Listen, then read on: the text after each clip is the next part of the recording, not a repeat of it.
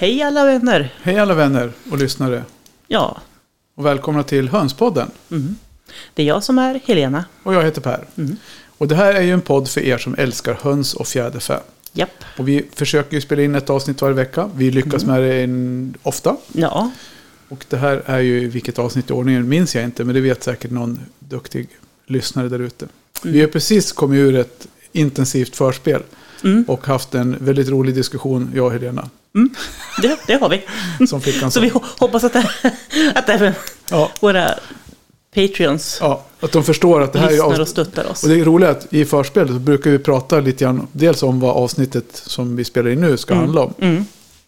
Eh, och då brukar vi, vara, brukar vi göra det för att vi har oftast en plan. Ja, Men den här gången när vi gjorde förspelet, ja för nu får vi säga att vi gjorde förspelet, att vi inte hade förspelet. Vi gjorde, Nej, ja. det är så det skillnaden är liksom. ja. Eh, ursäkta. Ja, I alla fall så, så visste vi inte riktigt vad avsnittet skulle handla om. Så det blev Nej. mer eller mindre ett helt avsnitt. ja. om att vi inte visste vad vi skulle prata om i det här avsnittet. ja. Så blir ni nu sugna på att bli Patreons så är ni jättevälkomna. För jag Så förstår ligger- att det här lät lockande. Ja, det ligger 20 minuter, faktiskt diverse hönsprat även nu Ja, på, på. Patreon. Ja. Och, och vill man ha lite lättsam underhållning som är hundsrelaterad Ja. så ja, vore det kul om ni ville vara Patreons med oss. flera av er. Ja, Yes. Okej, idag, nu har vi i alla fall bestämt vad vi ska prata om. det har vi. Vi har tänkt att vi, så vi kör vårt schema nu. Mm. Vi ska prata om inför utställning för det första. Följa Ja. upp lite grann när vi pratar med Jonas. Mm. Träna höns, bada höns, Mhm. piffa höns. Japp. Allting på fem minuter, höll jag på att säga. Nej, skämt åsido. Och sen ska vi prata om vad är slutspel? Mm. Eh, har det någonting att göra med efterstängning eller förspel eller något annat? Mm. Det får vi se. Det får vi se. Vi fick en fråga förra veckan som vi glömde svara på. Ja, vi, precis. Vi nämnde den i början och sen glömde vi det. Vilken tupp ska man välja? Mm. Och sen har vi sista punkten, tuppskifte i hönsgården. Japp. Häng med!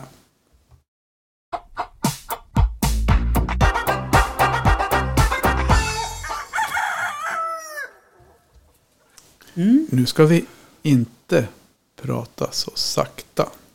Nej, för då... Och det får de som... Det, det, nu släpper vi det där. Våra patrons vet vad vi pratar om. Japp. Jag tänker så här. Mm. Eh, vi börjar med eh, träna höns då. Eller Mm. följa upp det här vi pratade om med Jonas Alvemo. Mm. Domar-Jonas. Precis, för med anledning av att det nu är höst när vi spelar in det här. Det är hundsutställnings eller fjäderfäutställningssäsong på hösten. Ja. Det mest intensiva månaden är oktober. ja. Ehm, Och där finns utställningar på flera platser i landet. Problemet är ju fågelinfluensan. Mm, Har varit under flera år. Alltså det har blivit inställda utställningar. Precis. På grund av fågelinfluensan. Därför så normalt sett så brukar ju inte utställningssäsongen vara så här komprimerad. nej, För nu är den ju egentligen komprimerad till tre veckor. mm, i princip. Det var första utställningen, en utställning blev till och med inställd för att det var för Mm. få deltagare. Ja, Eh, och sen är det ju typ tre, två, tre utställningar varje helg nu. ja, Fram till nästa helg. ja jag menar alltså sista, sista helgen i oktober. så det är den här helgen 7, 14 och sen är nationalen den Mm. 21. Mm. Så det är, vi hinner knappt få ut det här avsnittet innan utställningssäsongen är över. Nej, precis. Man hinner knappt blinka. Nej. Så det, det går ju fort alltså. Ja, så det är en, ett intensivt skede. Och därav tänker vi att det passar ganska bra ändå att prata om det här med att förbereda, förbereda hönsen inför Mm. utställning. Och både för de som ska utställa ut och sen även för de som är nyfikna på vad det är att ställa ut och hur man ska göra. Liksom. Så var Jonas tyckte jag föredömlig när han berättade om Ja, hur han tänker och tycker det här med bevarandearbete. Och du, eh, uppmärksammade du min skrivning där? ja, Mm. Och det var ju medvetet, mm, en särskrivning. Det var inte Mm. så att var, pratade om... För många gånger så skriver man ihop det där. ja, Som att det är ett ord, bevarandearbete. Att det är Absolut. ett ord. Men jag tänkte att Mm. ett bevarandearbete, det är lite samma... mm, Det blir en liten annan innebörd. precis. Och eftersom vi är då lite ord slash språknördar så, Ja. ja, Språkfetischister. ja, precis. Ja, men lite åt det hållet. Jag går igång Mm. på ord ibland. Jag kan tycka det är Mm. jäkligt kul. Men Mm. just det att det vi gör är ju ändå viktigt. Och jag tycker att vi pratar för lite om de raserna och det rasarbete vi gör. Vi gör ju samma arbete som de här alla kulturens föreningen och, och de gör. Mm, och lanthönsen. Lanthönsklubben. Lantrasen. Ja, lantraserna. Mm. Vi skulle, ha en, vi skulle ha en lista sen när vi ska prata om det här så vi säger rätt varje gång. Ja. Det känns så skämmigt att vi säger fel fortfarande. Men jag tänker, vi, vi, vi sträcker alltid ut en hand åt det hållet. Mm. Så är det någon, ni som är medlemmar i de föreningarna eller ni som lyssnar på det som är drivande i de föreningarna, hör gärna av er. Vi, Mm. vi pratar mer än gärna med er i något avsnitt till. Ta med, pratar om rasspecialer. Jag har ju sträckt Mm. ut en hand till, nu kommer jag inte ihåg vad han, vad han hette, farbrorn. Och jag kommer inte ihåg vilken ras det var, så det var ju skitbra. Strålande Per, strålande, då, då vet jag precis. Eh, Men jag sträckte ut en hand och frågade om han ville vara med i, i Ja, podden. För han hade ja. jättefina höns. Ja, Eh, och det av, var ju av en ras. Av, han jättefina höns av en ras. Ja, ja. Som hade väldigt roliga färger, fina färger. Mm, mm. De var könsvisande. ja. Okej. Från kyckling. Och det var väldigt tydligt på, på hans linjer som han jobbar med. Mhm. Och det var lite luddigare på vissa som han valde bort. Och det Mm. var där jag, mitt intresse vaknade. För då tänkte jag så här, okej, här har vi liksom någon som har ett väldigt skarpt intresse. Mm. Och bra avelsmaterial och bra grund för sina Ja, men precis. Som- har ett tydligt mål med sitt avelsarbete. Ja, även om det var då en annan, helt annan typ av Ja, ras. precis. Och, och det spelar ju liksom ingen roll. Nej, För, för oss, liksom, vilken sorts eller typ av höns det är. för en höna är en höna. Exakt.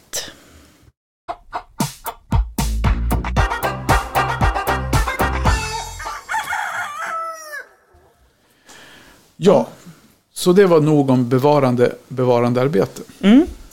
Så det, det är en viktig del. Mm. Och då kommer utställningarna in som en huvud, liksom Som en del i, för vissa raser. slutspelet egentligen på hela avelssäsongen. Ja. Då knöt ihop ah, snyggt, nu, är jag, nu är jag med. Den, bra, bra Per. Ja, men vad, vad var det mer? Vad var det han sa då? Vi skrev, sa träna höns, bada höns, piffa höns. Vad, vad, Ja. vad menar vi med träna höns? Jo, alltså, och det är egentligen det som är basic för många utav oss som har hobbyhöns. Vare sig man vill ställa ut eller inte, det är att man vill ha i alla fall lite tama höns. De, eller de, många vill det.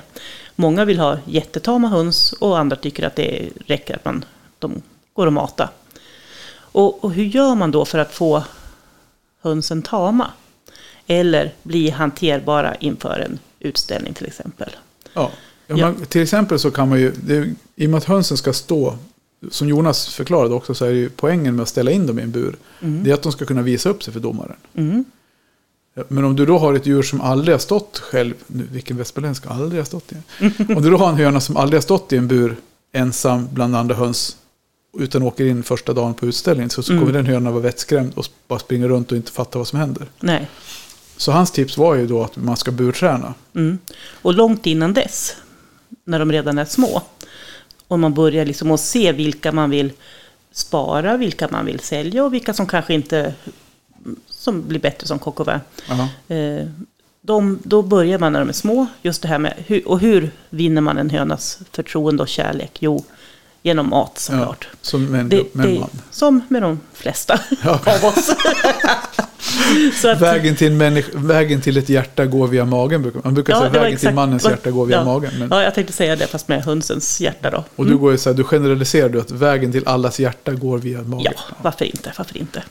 Vi Eh, inkluderar alla. det gör vi, det gör vi. En Verkligen. podd för alla. Ja, det tycker jag. Nej, men så att just det här att träna djuren, att, helt, att lugnt, att bara sitta bland dem, Mm. ha lite gotte. Och vad, vad, vad kan vara gotte då till höns, Frå- yngre, yngre höns? Frågar du mig? Det gör jag. Ja, till exempel äggfoder, Mm. När de är riktigt små. fröblandningar av Mm. olika slag, en limpa. Ja. Om man vill ha med sig det ut, om man känner att det är okej. Mm. Eh, salladshuvud. Mm.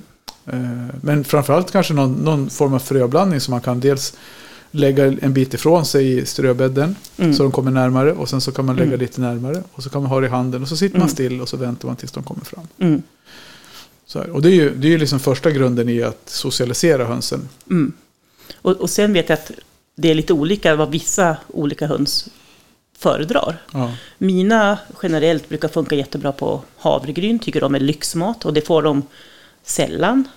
Utan det är liksom när de, jag ska ha lite mera, ja, lyxa till det. Lite egen tid. Lite egen tid, lite, lite locka dem som en... Som, jag höll på att säga först så ringaren i Notre Dame, men så hette han inte. Utan Nej, han, han som sprang ut och, ja du vet, Peter och vargen. barberaren i Sevilla.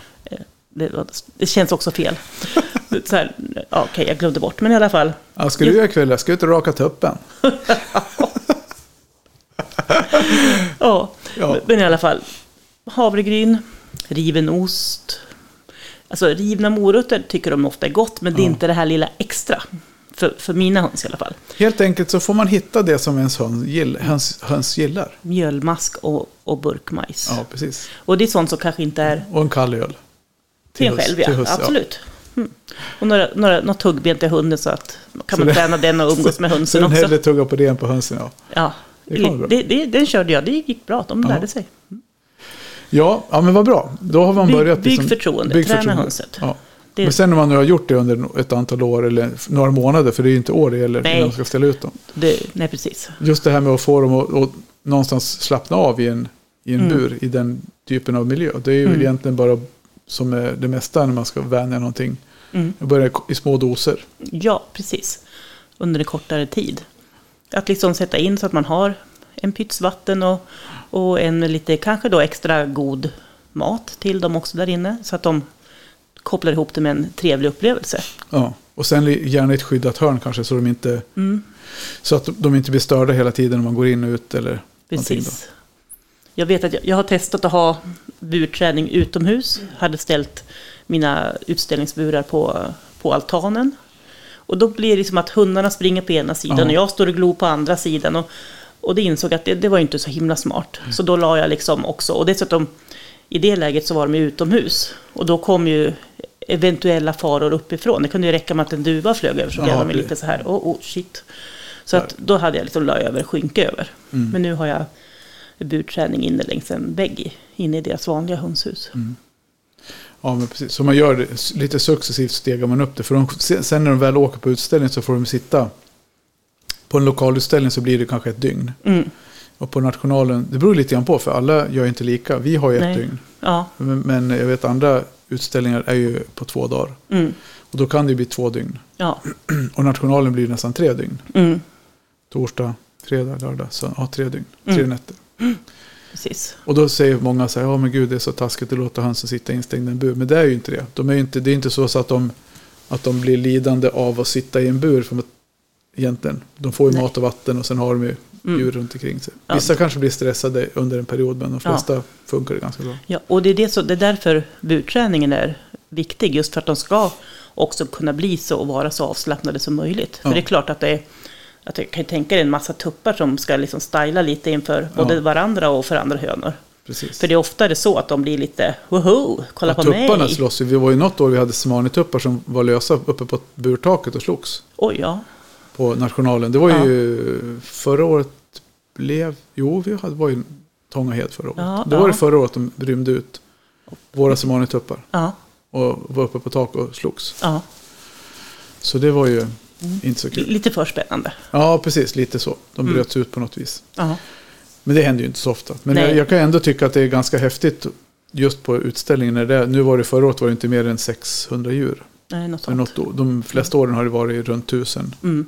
Max 1100 djur. Då. Och det är ju en, det är en häftig grej när man kommer in på morgonen och tänder upp. Och det är liksom, Mm. inte vet jag, 250 tuppar, 300 tuppar som sitter, står och galer. Det är ju livat. Ja, ja, det är livat. Men det är ju en upplevelse det. Ja. Ja, men det är det faktiskt. Så att jag skulle säga att eh, har man också då vant dem så, så mår de faktiskt bra där.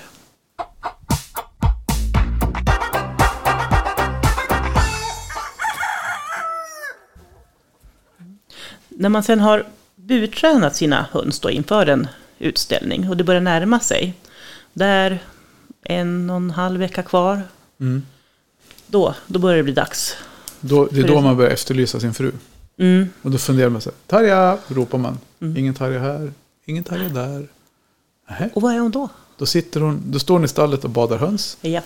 Eller sitter på en pall utan, i stallet och tittar på tuppar och höns. Mm, Hönor heter Mm, det, inte mm. höns. Tuppar och hönor. mm. För att välja ut vilka djur som ska få bada och Ja. följa med. Och Ja. vilka som ska få flytta en våning upp. Ja, Så, ja, men det är just det där badandet som många, jag tror många funderar på om det varför Mm. man gör och vilka, om man måste bada alla djur eller hur man... Mm.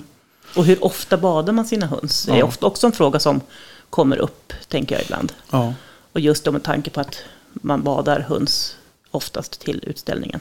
precis. Så det var ju lite så, just med vilka raser man måste bada. Tror, måste Mm. man bada alla raser? Alltså, man, tar jag- man en Orpington och badar den eller? Ja, absolut. Ja. De har väldigt mycket fluff, så dem skulle jag nog definitivt bada. ja. Det måste vara ett helsike. Gör Torbjörn det? Ja, jag vet att han har gjort det i alla fall, Ja. vid flera tillfällen. Ja, För det viktiga, med, det viktiga är ju att de, att de har en... Egentligen så är det viktigt att de är rena. Ja precis. Och att de, är, alltså att de ser fräscha och rena ut. Alltså, så, Mm. att det, så att det inte liksom är Mm, ja, men bajs och smuts i fjäderdräkten. Och, mm, ja. och sen kan det ju faktiskt vara så att de, de blir finare av att man badar dem. Ta silke Mm. till exempel. Det skulle inte, de måste man ju bada för att du ska Mm. få rätt liksom, silkighet och fluff på dem. Liksom. Ja. Jag kan tänka mig Orpington med kanske att det är... ja, ja, men precis. Men jag tänker att en, en ras som Semani som är svarta, de har liksom en tajtare fjäderdräkt också. Att det blir inte samma behov som på en silke. Nej. Men fortfarande så, det gör en viss skillnad när de är... Sitter en nybadad som vanlig tupp ute i stallet. Mm. Men när man har badat sen då, vad är det liksom, hur gör du när du badar? Berätta för dem som, för det sitter Ja. säkert folk och lyssnar som inte har en aning om hur man, Mm. hur badar man en höna? Ja, hur badar jag? Hur jag badar min höna? Jo, jag, sätt, jag sätter dem i en badbalja för barn. Och de får stå i lite fotbad och ja, en bit upp på, på magen brukar det räcka till. Och eh, jag brukar sätta ett par, tre stycken i badet samtidigt och det brukar gå fint. Och de brukar ofta slappna av och så får de stå där blöt. Sen eh, Hur, hur, varm, hur varmt vatten har du då? F- lag, Handvarmt? ja, lagom. Ja, precis. Ja, men är det Nej men alltså, under handvärme eller? ja, men, ja, men som hund, hundvärme, Ja. handvärme ungefär. Alltså Ja, men kroppstempererat. 37, Ja, okej, ja. Och eh, man ser att de slappnar av. Alltså, de- älskar inte alltid just när man stoppar ner dem. Nej. Men om man gör det liksom fint, försiktigt, håller försiktigt om dem, så, så står de still sen. Och sen, ja, vissa till och med försöker lägga sig ner i, i badet och helt avkopplade. Sen schamponerar jag dem, häller ut i vattnet, schamponerar, sköljer med dusch. Ja, Kan eventuellt schamponera två gånger. ja. Se till att liksom putsa ordentligt med, på fötterna. Och de bitarna, kolla liksom extra i rumpa och sånt. Mm. Kontrollerar extra noga att det inte är någon ohyra och så. Mm. Det, det är alltid bra att vara, ha koll på det, vara Ja. noggrann. Det kan ju också vara en anledning till att man badar dem. Att man Mm. får bort, om man nu har haft ohyra, att det sitter liksom ohyra kvar i fjäderdräkten. För det kanske man inte hinner kolla på alla djur man har, man har haft ett angrepp av någon ohyra Mm. som man har Mm. behandlat och fått bort. Ja, nej, precis. Och det är liksom en extra koll. Ja. Och sen efter det så, För det blir ju ofta så Ja. när man kommer till utställningen också så brukar man ju alltid göra stickprov och checka alla absolut. djuren så att man inte har något. Och det kan ju också vara en anledning till att bada dem att man får bort alla rester och sånt ifrån Mm. eventuella ohyresangrepp. Ja, det, det är ju alltid, men jag tänker något stort fluffigt djur, att Ja. det är lättare att det blir nå- något litet kryp kvar om man Ja, har otur. Men alltså när du, när du schamponerar, vad är det för schampo du använder då? Jag brukar köra hundschampo. Ha- Har använt lite olika sorter, men lite mildare Mm. schampon. Så. Ja. Eh, Djurschampon kan man säga. Ja, djurschampon. Fan, Ja. vilken, vilken dialekt vi har. Ja, Jag tänker på det ibland, djurschampo. ja djurschampon. Ja, det var något annat. Ja, Ja, nej, så, så lite djurschampo och lite ljummet vatten. Ja, och sen så finns det liksom lite olika skolor hur, hur pass noggrann man är. Man kan ha sköljning i, i vinäger, vitvinsvinäger Mm. till exempel. För att då blir fjädrarna liksom blanka, fina Mm. och strukturen lägger sig fint. Inget balsam då, utan man har... Nej, alltså jag har kört balsam någon gång, men jag tänker att det är inte... Nej, Nej, jag tror inte att det är någon direkt höjd. Det beror kanske också på ras möjligen. Men ja, sen beror nej. på hur fjädrarna mår av det. Kan jag Ja. tänka. Så man vill ju inte att det ska liksom klibba ihop eller klumpa ihop på något vis. Nej, nej, men det gör de ju inte. Man, man sköljer ju noggrant. Ja. Man får vara väldigt noggrann med att skölja ur alla... Jo, jo, såklart. Men jag tänker så att Men, de eh, inte blir någon beläggning. Alltså nå- Ja, För någonting gör ju balsamet med håret med. Liksom. mm, precis. Men, men just det att man har de här, alltså, de här knepen med eh, vinäger. Men sen då, när du, när du har lyckats bada och skölja då? Och Mm. vinägerbehandlat Ja, eventuellt. Ja, Ja. Jag brukar vara för lat. Då blir det handdukstork? handdukstork. Ja, Jag brukar göra små kåldolmar utav dem. eh, Eller handduksdolmar. ja. Lägger dem på vilar. Liksom vart efter, eller som då torkar och tvättar nästa. Så får de liksom Ja. ligga i sina handdukar. De brukar ligga och sova. Sen, eh, sen blir det... Sen blir det, kommer fönen fram. Är det så? Jajamän. Jag kan meddela att jag är väldigt dålig på att föna mitt eget hår. Ägde ingen hårfön. Köpte en till hönsen. Okej. Mm. Det är så det går till. så, att, ja, så hönsen har en fön. Ja. Jag har du, ingen. Tänkte du på en sak nu? Mm, Nej. När vi började prata idag när vi satt oss här ute. Ja. hade vi ingen aning om vad vi skulle prata om. Nej. Och nu helt plötsligt sitter vi och går igenom hur man badar höns. Ja. Det blev lite så här på en höft. Ja. Det kan ju låta som att det var inplanerat, men jag måste bara säga att det var ändå, Ja. Ja. det är ändå, det är ändå en, liksom en, en rolig grej när vi poddar. Ja, ja, men absolut. Att det vi är ganska fram. spontana. Så. Ja, precis. Men jag tänker på det också, när, om vi bara hoppar tillbaka, så, det var bara en sen, jag skrev Mm. ner en liten invikning. Mm. Utvikning? Utvikning. Ja. Mm. Att man, när man har badat och sen då fönat, Mm. Om man fönar. Ja, vi sätter dem ju ofta under värmelampa och Mm. fönar. Jag vet inte om man fönar alla. Jag Nej, tror inte det, utan jag jag, tror att de får stå under värmelampa och torka. Ja, och det kan ju bero lite grann på hur många man har. Ja, Det är inte alltid jag har fönat alla. Och, och det är inte så att jag fönar dem tills de är helt kruttorra heller. Nej.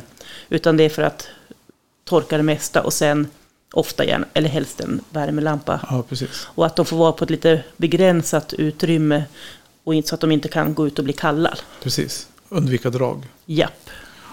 Jo, men så är det. Och det, absolut, vi har ju det ganska mycket värmelampor som går i stallet när vi ska bada inför två utställningar. Mm. Och vi tar inte, för, hur tänker du där då med djur till utställning? Jag menar, tar du Mm. all, med samma djur till båda utställningarna eller tar du med olika djur till utställningarna? Det har jag inte bestämt riktigt. Nej, men jag tänkte hur du Så att- tänker generellt. Så- du har ju ställt så- ut förut. Alltså, generellt så har jag anmält ganska många djur till våran ja. utställning i Västerås.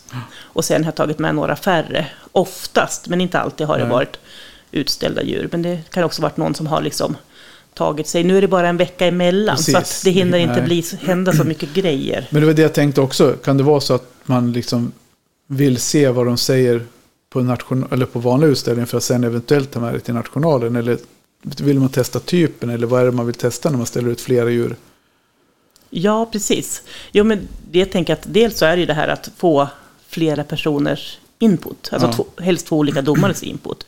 Så jag tycker, för mig är det viktigt att, att domarna är, försöker döma så många olika raser. Så att inte samma domare dömer samma ras Nej, på all, alla nej. utställningar det året. Eller Nej. liksom Nej, men för jag tänker, det är väl kanske det som är grejen då. I så fall Mm. att man får, flera personers. ja, men om du då tar med tio djur på våran och sen tar du med tre djur på, Mm. på nationalen. Vad tänk, hur tänker du då med de djuren du tar med dig? Tar du med dig de som fick bäst bedömning eller tar du med de som du själv tycker är bäst? Om det Eh, inte samstämmer. Ja, nej, men alltså, jag tar ju med dem jag själv tycker är bäst. Ja, faktiskt. Och sen är det klart att visst tar man åt sig om det är en fingervisning av, av den person, alltså den Mm. som har dömt också. Det gör jag ju, men eh, nej, jag tar nog de som jag och under- det understryker också hur viktigt det är att ha en egen åsikt när man håller på med hönsutställning Mm. eller hönsav eller allt generellt. Det finns ju vissa här, viktiga punkter som aldrig får klicka. Liksom. Till exempel med, ja, med tvillingtaggar, med vissa typer av vingfel, Mm. fjäder, alltså fotfel, be, alltså Mm. sådana här saker det, som Ja. inte får klickas korsnäbbar och sånt där. Det, är liksom, Mm. det får man liksom inte ha, det funkar Nej, inte. nej, Men utöver det, om man ser- tittar man på, så har man en typ och så har man en, så det är viktigt Mm. att ha en egen uppfattning om hur ens mm, djur ser ut i förhållande till standarden. mm. Och, och sen kan det vara så fortfarande att det inte just, om jag har en, säg, en favorittupp, så är det inte säkert att det är samma tupp som domaren tycker är den bästa för dagen. Men, men, men tycker jag att det här är den bästa, då tar jag med den, den i alla fall. ja. Och så hur, kanske ofta, det går hur, ofta, hur ofta törs du gå emot vad domaren säger? Om du får en 95-poängare på vår utställning till exempel. Törs du Mm. låta bli att ta med den till nationalen? Äh, Det tar jag troligen med. Ja. Men då, då ja, jag tänker att då har, har jag väl också haft, tycker jag väl ändå att det är en, Ja.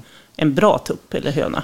Men generellt, för generellt sett är det väl så, och det tycker jag däremot är konstigt. Nej, men jag har fått svar på det. Mm. Upplever inte du att man får oftast lägre poäng på nationalen? Kan vara så att, att det är lite tuffare, det är ändå ett SM. Ja.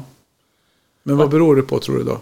Att det, finns, att det är så himla många djur. Och det har vi pratat med Christer Sand om bland annat, alltså domarbasen. Att det beror ju lite grann på, poängen beror lite grann på omgivande djur också. Mm. Att man sätter standarden eller ribban aningen, aningen olika, alltså beroende på vilka andra djur det är. Mm.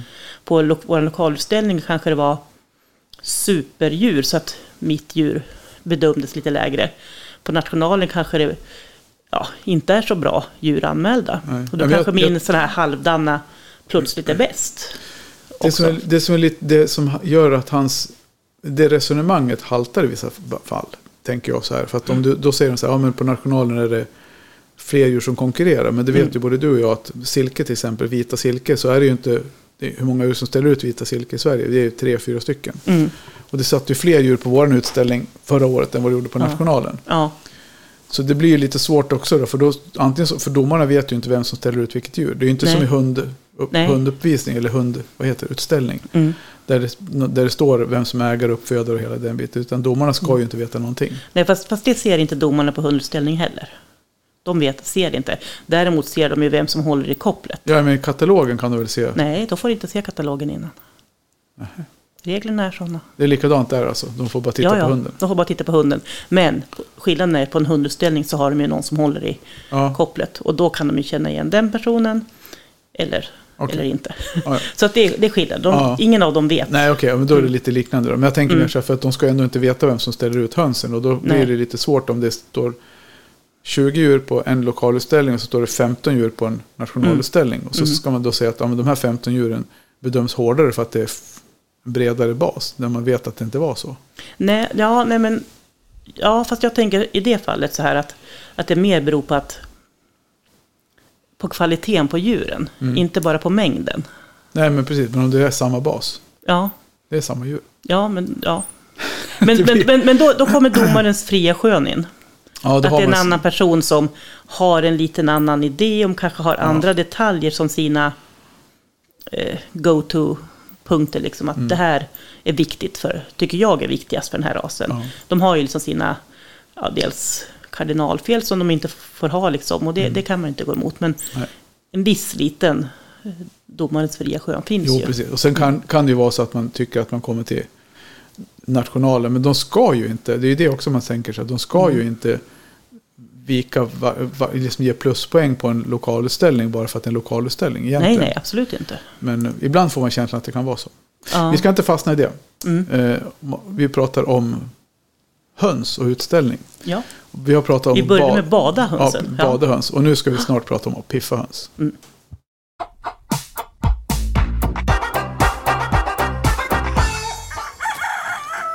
Vad kallar vi det där för? då? Inveckling eller utveckling? Ja, det där var nog en inveckling. Eller förveckling? ja. Ja, det var en förveckling. Ja, ja, precis. Nej, vi ska inte fastna i det där med bedömning, för det, det kan man bli tokig på till slut. ja, nej, men Ja, det... men piffa höns då, när man har badat dem och torkat dem och så ska man skicka dem till, skicka in dem i utställningsburen. Det sista man Mm. gör då på morgonen, vad är det Mm. man gör liksom när man piffar till en höna? Mm. När man ska piffa sin höna så tar man och ser till så att den är ren. alltså, alltså ren om fötter. Så har man kört hönan till utställningen så blir de oftast lite smutsiga om fötterna. För de Ja, precis. bajsar ju i sin transportlåda. Det är inte ovanligt. Och då känns det ju trevligt att dels torka bort det för att det luktar illa och sen Ja. för att de ska bli fina.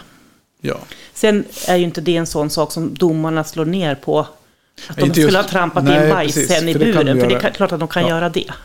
men däremot så kan man ju se till att, ja, som du säger, med en piffa till exempel, man går igenom fjäderdräkten en sista gång, man kanske Mm. ser till att det är något, ja, men någon smuts eller någon fläck eller någonting. Mm. Man får också ha en eh, färglös olja för att smörja in på Ja. ben och, och kam och sådär för att det ska bli lite, Ja, men vaselin, ja, lite, lite vanligt. snyggt. Ja. klövervaselin brukar vara Mm. vanligt. Mm. Och framförallt på, uh, vad heter det, kam och haklappar på tupparna, slör och sen även på sen- kanske öronskivor och Ja, och, Ben. och benen. ansiktet om man har. Ja, och, och det är tillåtet. Och det har hänt mig att jag nästan har glömt att ta bort en extra märkring. Ja, Så det får man inte ha. nej, Man får bara ha SRFs fasta fotring när man är på utställning. ja. Så det har hänt att jag på, har på, när jag satt in utställningsdjur i buren och bara Åh nej, den där måste bort. Och så, ja. Ja, vi har ju skickat in på nationalen en höna utan ring. Mm. Och då blir det noll. då blir noll poäng. Mm.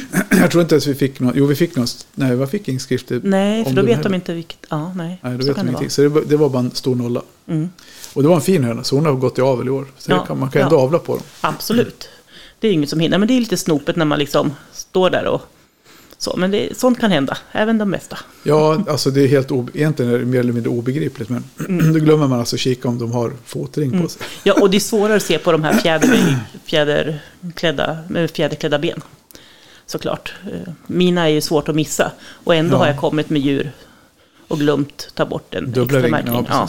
Ja, för vi drar ju ofta på en hönring i botten, tuppring först och en hönring under. Mm.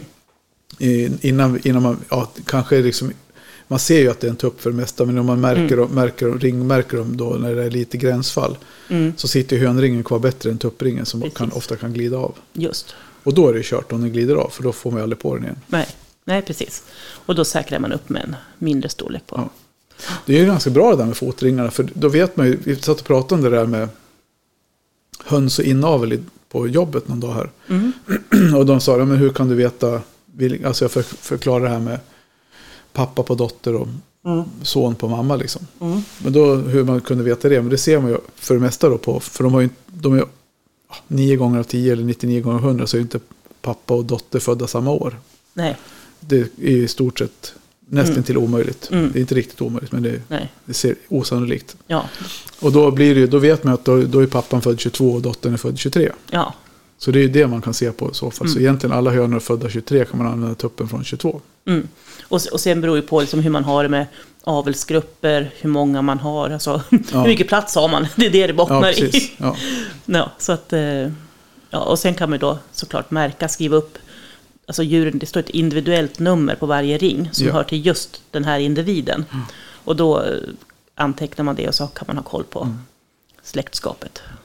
Jag är ganska duktig på att ha sådana projekt som jag tänker att jag ska göra som inte blir av. Mm. Fermentera foder till exempel. Mhm. Och sen Ja. har vi pratat om det här med paravel. Då sa jag det till Tarja någon gång Ja. att när man, tar, man väljer ut en höna till en tupp. Liksom. Ja, precis. Eller en tupp till en höna. och så sa Tarja, ja, men ska du göra det? Jag bara, ja varför inte? Ja, men du är inte ens intresserad av avel. så Man bara, kan- ja, man kan ju alltid tänka saker. Ja, men absolut. Och det är ju ingen dålig idé, Nej. Så det är ju, då har man någonting att prata med hönspodden i några sekunder. Ja, verkligen. Det är inte illa. Ja, men då har vi piffat våra höns Mm. och ställt ut dem. Och sen får man bara hoppas på, på det bästa, att domaren har en, god, en bra dag och att, Ja. man, att man lyckas. Domaren har fått gott kaffe och en bra frukost. Ja, precis. Men vad händer sen då liksom under utställningen? Får man, man, är ju utlämnad till domarna för man får inte Mm. vara med när domarna dömer. Nej, men precis. Och varför är det så då? Det, det vet jag faktiskt inte. Vet du? Ja, alltså fusk. Eh, Alltså, som vi sa innan, eh, domarna vet ju inte vems höns som är vems. Och därför ska, finns det inga andra, ska det inte finnas några andra i lokalerna annat än domarna. Nej. Just för att inte det ska kunna ske små tecken. Jag har liksom läst om utomlands ifrån berättelser om hur folk har liksom gjort en liten nick åt det hållet. Och ja, då är det det djur som ska vinna utav de här och, och så Ja, ja. Eh, Så att till och med den, i den världen så förekommer det. Men då är, det, då är det det här om man säger att okej, man vill vinna väldigt gärna. För, Mm. vad är det för prispengar? Om man får bästa tupp, best Mm. in show till sig. Men bästa tupp i en ras då? Hur mycket, många tusen, hur mycket pengar vinner man? Liksom? Ja, man går ju back några tusen tänker jag. man kanske får en, en prisrosett. Ja. Mm. Men man blir best in show då? Det måste ju ändå vara värt ganska många tusen Det borde, det borde det vara. Det är det inte. Nej, Nej, det är samma sak där. det, det är några rosetter man får. Och i bästa fall, någon, i våra, på vår utställning får man en säck Ja. foder. Ja, det, det är som väl Lantmännen sponsrar med. Ja, precis. Det kan vara någon buckla, något varför vill då- vandringspris. Varför vill då folk fuska? Är det för att man får väldigt mycket pengar för sina avelsdjur eller? Jag tror inte det finns så himla mycket stora pengar det he- i Sverige heller. Men, men absolut att det finns eh, alltså väldigt duktiga eh, uppfödare som, Ja. som tar bra priser för sina avkommor och, och så vidare. Och med all rätt, Men- tänker jag. Men man vet ju inte när man köper en avkomma vad den kommer efter för tupp. Alla Det, det, gånger. det, ja, det, nej, det beror på. Hur noga det är. Ja, noga de är. eller, eller vilken ålder djuren har när man köper dem och så vidare. Men utomlands så tänker jag att det finns en lite annan marknad. Och där förekommer det också prispengar. Så jag har sett till exempel i England, det är ju ett sånt här gammalt eh, höns och alltså allmänt djurutställarland, tänker Ja. jag. Ja, precis. ja, och eh, får och grisar och allt. Jo, men- och det förekommer i Sverige med, men Det sa ju Jonas Ja. också att det är väldigt mycket större ja. i, viss, i länder i Östeuropa, Asien Ja. och sen i kanske Mm. England. Då, typ. ja. Nej, men jag, jag, Europa, jag, tänker raderar lite grann för att det är ändå mycket jobb med det och man tjänar ändå Precis. inga pengar på det. Men jag tänker, Nej. varför ska man då fuska? Det var hela poängen. Det Exakt. var lång poäng. Ja, och utomlands tänker jag att där kanske det möjligen kan ha en liten betydelse. Ja. i vissa länder. Jag, jag, jag är inte helt hemma på det. Men jag, jag har svårt att förstå Men å andra Varför- sidan, folk var- fuskar ja. ju kortspel när man sitter och spelar kort i familjen. ja, ja, det kan väl hända att man har fuskat i Yatzy någon gång. Det, det ska jag inte svära mig fri från. I Yatzy? Hur fuskar man i Yatzy? Ja, men man ser att man fick en siffra. Så, så när syrran tittar bort, då vänder man en tärning. Hur svårt kan det vara? Det har, Har du aldrig... aldrig gjort det? Men ja, herregud. fan, jag tror aldrig jag fuskar överhuvudtaget. Jag kan inte, då kan inte jag sova. Nej, ja, det kan ha hänt. Ja, okej. Ja, vi släpper det. Du, vi går vidare i programmet. För vi var lite så halvklara med just det här med utställning. Ja, vi kommer att prata mer om hönsutställningar senare.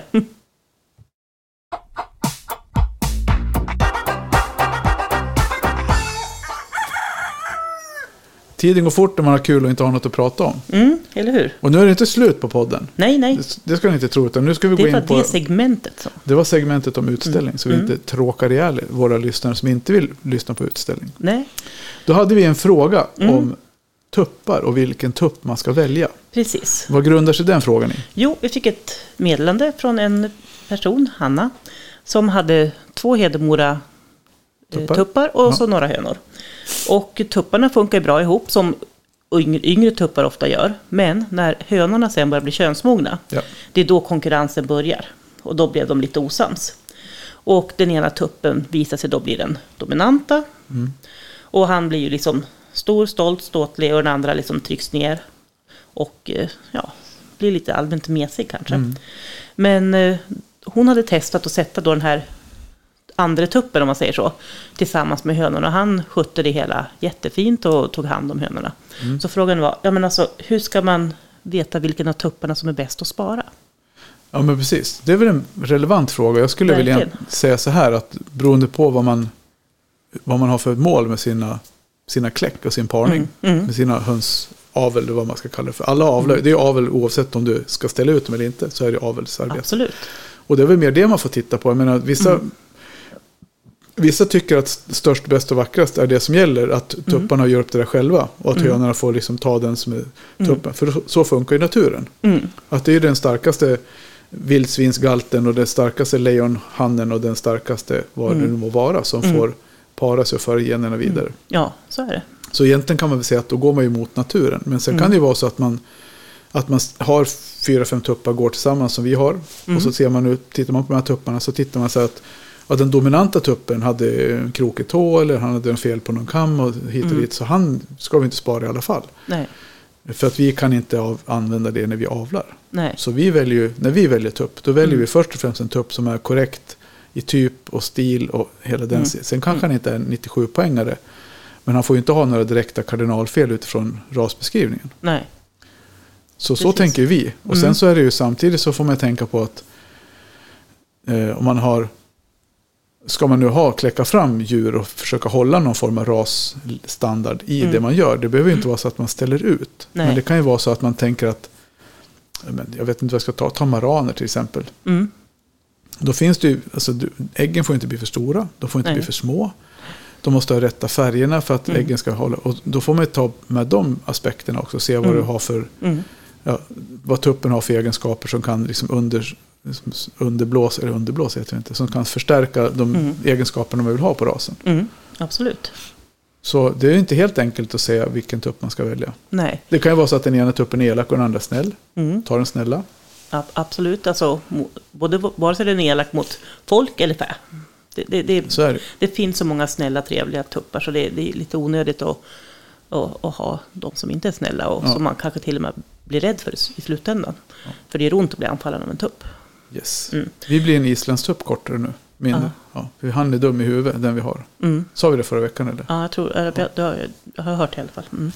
Men alltså, när man har då de här två som är, visar sig vara ganska likvärdiga i samma ålder. Och då skulle jag gå på den jag tycker är trevligast och eller finast. Mm. Helt enkelt. För om man har andra tuppen och, och sparar den istället och tar bort då första tuppen. Då, blir, då kommer andra tuppen att blomma ut. Ja men så blir det ju för, för det mesta. Mm. Absolut. Därför att då får ju han chansen att bli herre på täppan. Ja. Så är det ju. Så att man ska inte vara rädd för det, även om, precis som du sa, eh, starkast vinner. Men nummer två kommer att ta sig. Det, var, det blir jätteskillnad. Alltså min första tupp jag köpte gick i något tupphägn med flera andra tuppar, var inte högst i rang där. Kom, fly, men fick flytta därifrån, fick några egna hönor. Och på bara några dagar så utvecklades kam och slör och Ja. hållning och stil, alltså, och stjärt Ja, massor. Ja. Så de, de tar sig. Det leder oss in på, på nästa Mm. ämne. Eller ja, ämne, nästa del av det här som, som jag Mm. kallar för tuppskifte i hönsgården. Ja, För det kan ju vara en sån naturlig succession som blir också. Inte Mm. bara det att man, att man plockar bort en, en rang hög tupp och låter en annan växa, blomma ut. Utan det är ju till och med så att vi hade ju en, vi hade en Hedemora-flock för några år sedan. mm. Där vi hade två tuppar. Mm. Och den ena, nu kommer jag, jag sa att jag inte kommer ihåg vad den heter. Jag tror att den heter Cornelis. Men jag är Mm. osäker, jag kommer inte ihåg. Nej. Det var på den tiden vi döpte tupparna. Mm. Eh, det gör vi inte nu längre, höll jag på att säga. Men ja. Och då hade vi en, en Hedemora-tupp som var, han var tuff på den andra Mm. ungtuppen. Och den f- fick liksom, han höll sig undan, helt klart. Mm. Och han var jättestor stor och ståtlig, den här, ja, fin Hedemora-tuppen. Mm. Men sen gick det, jag vet inte hur lång tid det tog, men säg att det tog två år kanske de levde ihop hela det gänget. Mm. Mm. Och så rätt som det var en dag så då tog den andra tuppen över. Mm. För att då var han, hade han vuxit till sig och sen så utmanade han och så Mm. vann han. Mm. Och det var ju på, som du säger, på tre, fyra dagar. Så skrumpnade kammen på tuppen, på den här Mm. gamla Hedemora-tuppen. Mm. Han vissnade ihop liksom, Ja. helt totalt. Och den andra blåste upp så fick en stor röd, den svällde upp liksom kammen på honom. Ja. Så det har ju säkert med hormoner att göra. Mm. Mm. Att de blir liksom kaxiga och blåser upp sig då. Ja. Så, det jag, så det var faktiskt en här riktig aha-upplevelse för mig. Att när jag Mm. verkligen såg det. Först så sa jag till Tarja, jag tänkte, har han blivit sjuk eller vad är det som har hänt? Liksom. Men nej, Nej. han var bara nedputtad från tronen. Ja. Så, och, ja, det är helt fascinerande hur fort det kan gå. Ja, Den, den förändringen. Ja. Åt båda hållen. Ja.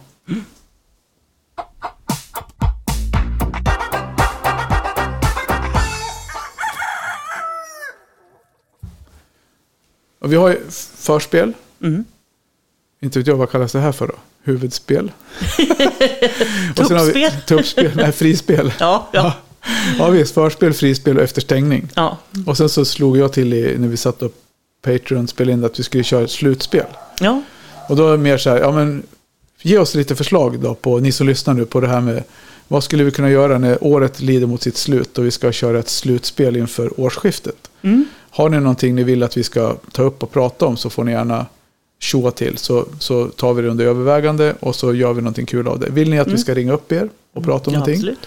Eh, vill ni att vi ska vid något tillfälle besöka er? Mhm. Hör av er. Mhm. Har ni vägarna förbi Moheda den 19, 20, Ja, Oktober. s- ja, 21, 20, 21 oktober? ja. Mm. Eh, så kommer vi vara på plats. Jag tror vi Mm. ska försöka ställa upp poddstudion på något sätt och sen eh, åtminstone ha med trollpungen för att köra, eh, tussen för att köra Ja. lite intervjuer på plats och så. Japp.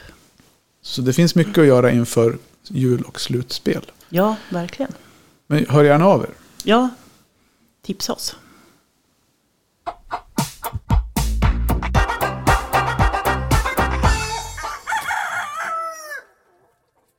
Mm. Nu så. Nu är det dags. Ja. Nu är det bara efterstängning kvar sen. Ja, nu är det dags att avrunda den Den här här, ja, inspelningen. de här 43 minuterna som vi inte ens visste hur vi skulle få ihop innan vi satte oss här ikväll. Nej. Jag tycker det blev bra. Jag känner Ja. att vi har fått med mycket av det här som vi pratade om Mm. i bara två rader. Ja. Träna höns, bada höns. Japp. Jag skrev inte ens piffa höns utan Nej. till. Ja. Nej men det blir bra. Jag tror att man har fått en bra bild av vad man behöver göra och vad man Mm. kan tänka på om man vill ställa ut höns. Mm. Eller kanske man ska sälja höns. Mm. Varför inte? Ja, Bada av dem innan Ja. man säljer dem. Det är Ja. lite jobb. Hur lång tid tar det att bada en höna? alltså det, det beror på vem man frågar. Ja, Hur långt är ett rep? ja precis. Ja. Jag, jag är hyfsat snabb. Ja, Så att, alltså eftersom jag har några stycken samtidigt så tar det väl någon timme och, ja, kör allihop. och ta, kör tre, fyra stycken åt gången. Du, vi ska köra lite efter stängning och sen ska vi gå ut och fota lite tuppkammare kanske. Mm. Så vi har något att... Ja, vi har, vi har ju en liten planerad eh, kam-special. Lite grann bildmässigt också som jag har planerat. Det Ah. vet, det vet du kanske inte om, men nu Nej. vet du det. Ja. Det är bra, då vet jag det till nästa gång. ja. Och sen ska vi prata om, med Elin om eh, ägg, äggens nyttighetsfaktor. Mm, yes. Det får bli en annan gång. Nu är det kväll, nu ska vi koka te och köra efterstängning. Mm. Hej med er! Hej hej!